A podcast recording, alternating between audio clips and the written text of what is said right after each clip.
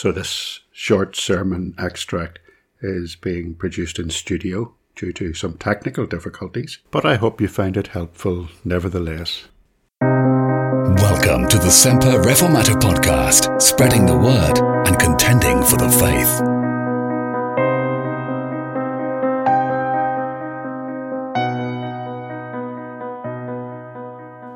Well, we read from Ephesians chapter 4 and verse 25. Wherefore, putting away lying, speak every man truth with his neighbour, for we are members one of another.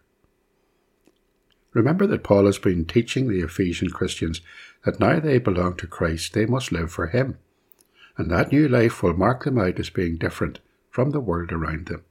They will put off the old man, what they once were, and they will put on the new man, what they are now. Paul sums this up in verse 24.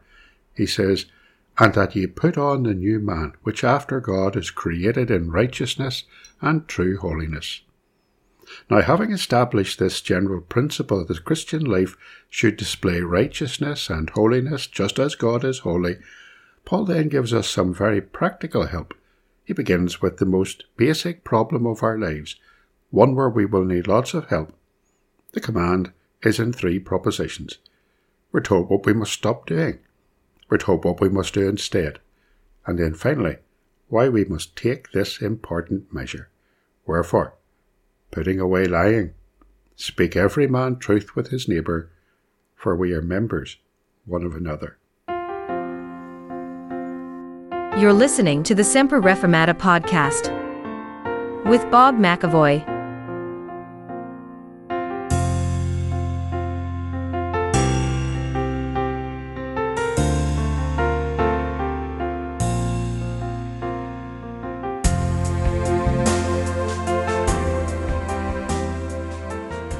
Well, let's see first of all what we must not do as believers. And Paul's first practical application of this general principle is that we must stop telling lies. Now, lying afflicts all of mankind. Lying is everywhere and we all do it, every one of us. Ask yourself if there are any of these vices that I've been involved in. For example, giving false testimony.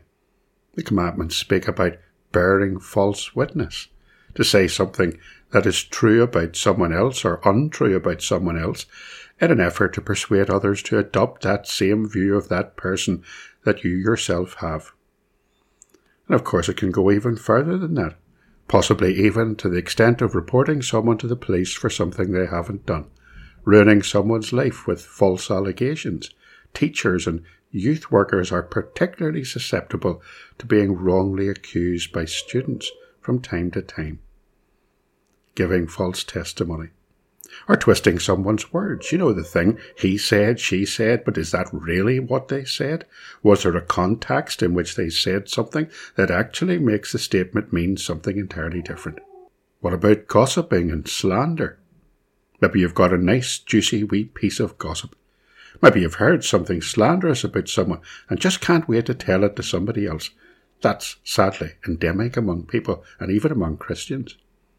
Or what about condemning someone without even hearing their side of the story?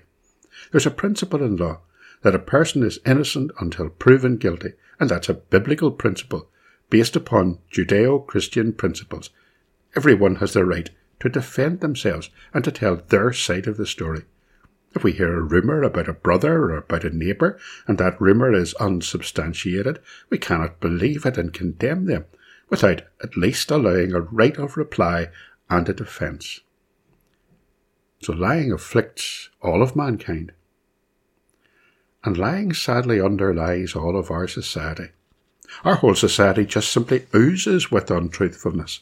After all, as John wrote in 1 John 5 and verse 19, we know that we are of God, and the whole world lies under the sway of the wicked one, and he's the originator and the father of all lies. We do it all the time. We lie about unborn babies. Abortion is nothing less than the murder of the most vulnerable member of the human race, an unborn baby.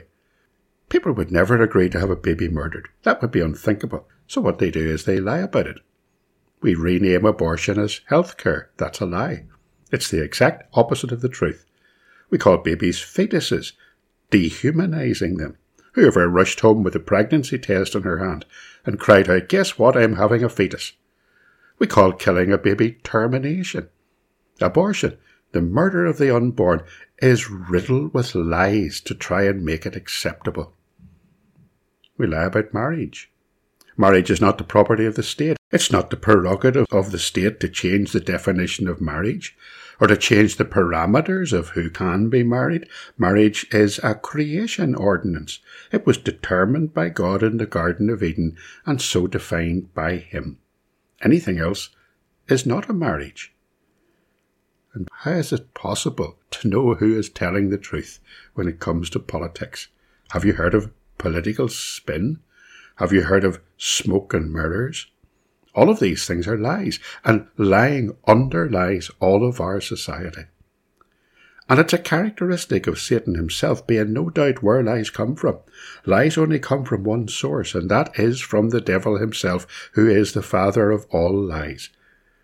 In John 8, verse 44, Jesus warned the Jews of his day, the Pharisees and the scribes, about whose children they really were.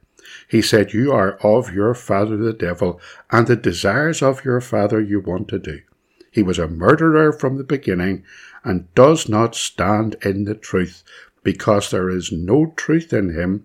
When he speaks a lie, he speaks from his own resources, for he is a liar and the father of it. Lying is even a direct assault on the character of God, because God is truth. Jesus said, I am the way, the truth, and the life. No man cometh unto the Father but by me. In Ephesians 4 and verse 20 to 21, But ye have not so learned Christ, if so be that ye have heard him, and have been taught by him, as the truth is in Jesus. And lying is so serious that it brings us into eternal condemnation lies fall under the penalty of God's heavy wrath. And just how heavy that penalty is is well illustrated in the book of Revelation 21 and verse 8. As for the cowardly, the faithless, the detestable, as for murderers, the sexually immoral, sorcerers, idolaters, and all liars, their portion will be in the lake that burns with fire. Lies Actually, just one lie in your whole life is enough to bring down the wrath of God upon the sinner and condemn that sinner and bring them under the penalty of the broken law and cast them away from God for all of eternity. So you can see now why lying is so serious.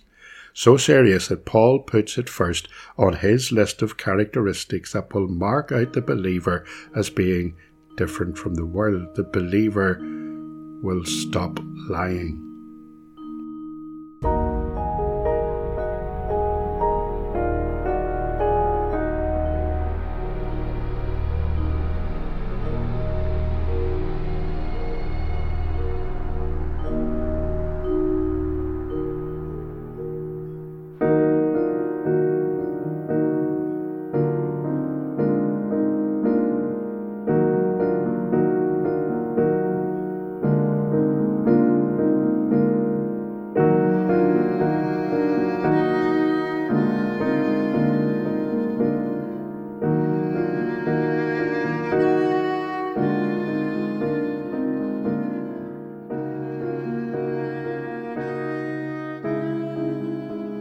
So, having given us a negative commandment, what we must not do, we must not lie, Paul then tells us what we must do. We must speak every man truth with his neighbour. As Paul has already told us here, we must always speak the truth in love. So, the target for every Christian believer is to avoid every kind of lying and deceit. The Christian will not give false testimony against anyone. A Christian will not twist anyone's words. A Christian will not gossip or slander. A Christian will not condemn or join in condemning someone rashly and unheard. A Christian will avoid all lying and deceit. And a Christian must surely love the truth. That's getting close to the core of the Christian character. The Christian loves the truth because the Christian believer has been brought into a saving relationship with the God who alone is truth and from whom all truth derives. With Jesus, God's only begotten Son, who said he is the truth. We cannot love the Lord without being a lover of truth. And that's what marks a Christian out as different from everyone else. The Christian is to avoid all lying and deceit. The Christian is to love the truth. The Christian is to speak with honesty. It's not enough for a Christian to understand the truth and believe the truth, even fervently believe the truth and accept it as a personal way of life. The Christian is obliged to confess the truth, to speak it out, to raise his voice, to be vocal about absolute truth. It's not enough to remain silent when people speak falsely about God when people speak falsely about Christ, about the church, about morality, about ethics, about society, the believer must speak up.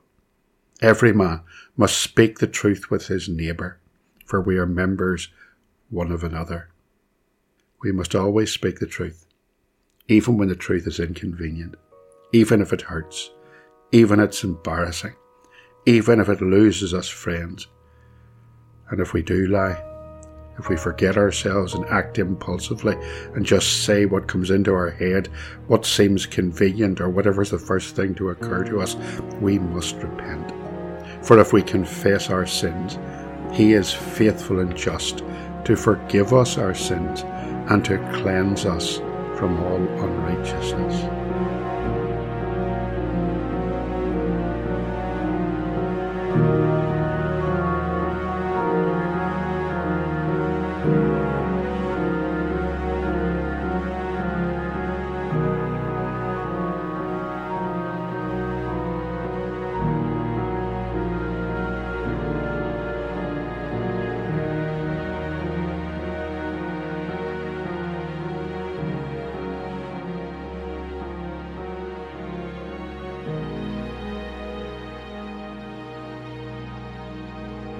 In the last section of this verse, Paul tells us why we must do this.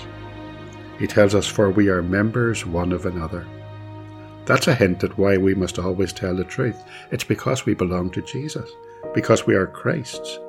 Colossians chapter 3 and verse 9 to 10 says, Lie not to one another, saying that ye have put off the old man with his deeds, and have put on the new man, which is renewed in knowledge after the image of Him that created Him. We are part of Christ's body. We are members one of another. Have you noticed that all of this chapter, so far as we have studied it, chapter 4 of Ephesians, is about the church of the Lord Jesus Christ, the true church that only God sees and knows, and about our place in it, about its unity and love and its growth, as it is being built up to be a building fit for the worship of God a pure bride for Christ. There's nothing that can destroy that unity like being untruthful with each other. In fact, nothing destroys a local assembly more than lies, even if they are told for what may seem like a good reason at the time. So, what have we learned? The very first particular injunction that Paul gives us to help us to put off the old lifestyle and to live for Jesus in a way that is at least trying to please God is to stop lying.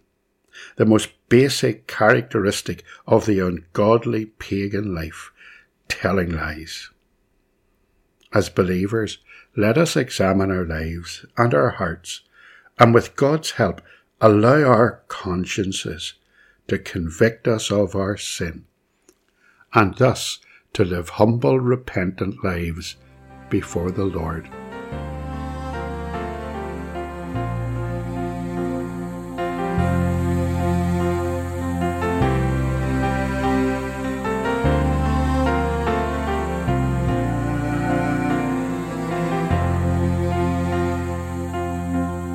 Thank you for listening. If you've enjoyed this episode of the podcast, please help to make it better known by opening the podcast app on your phone or mobile device. Then, search for the Semper Reformata podcast. Subscribe and give it a five star rating. See you next time.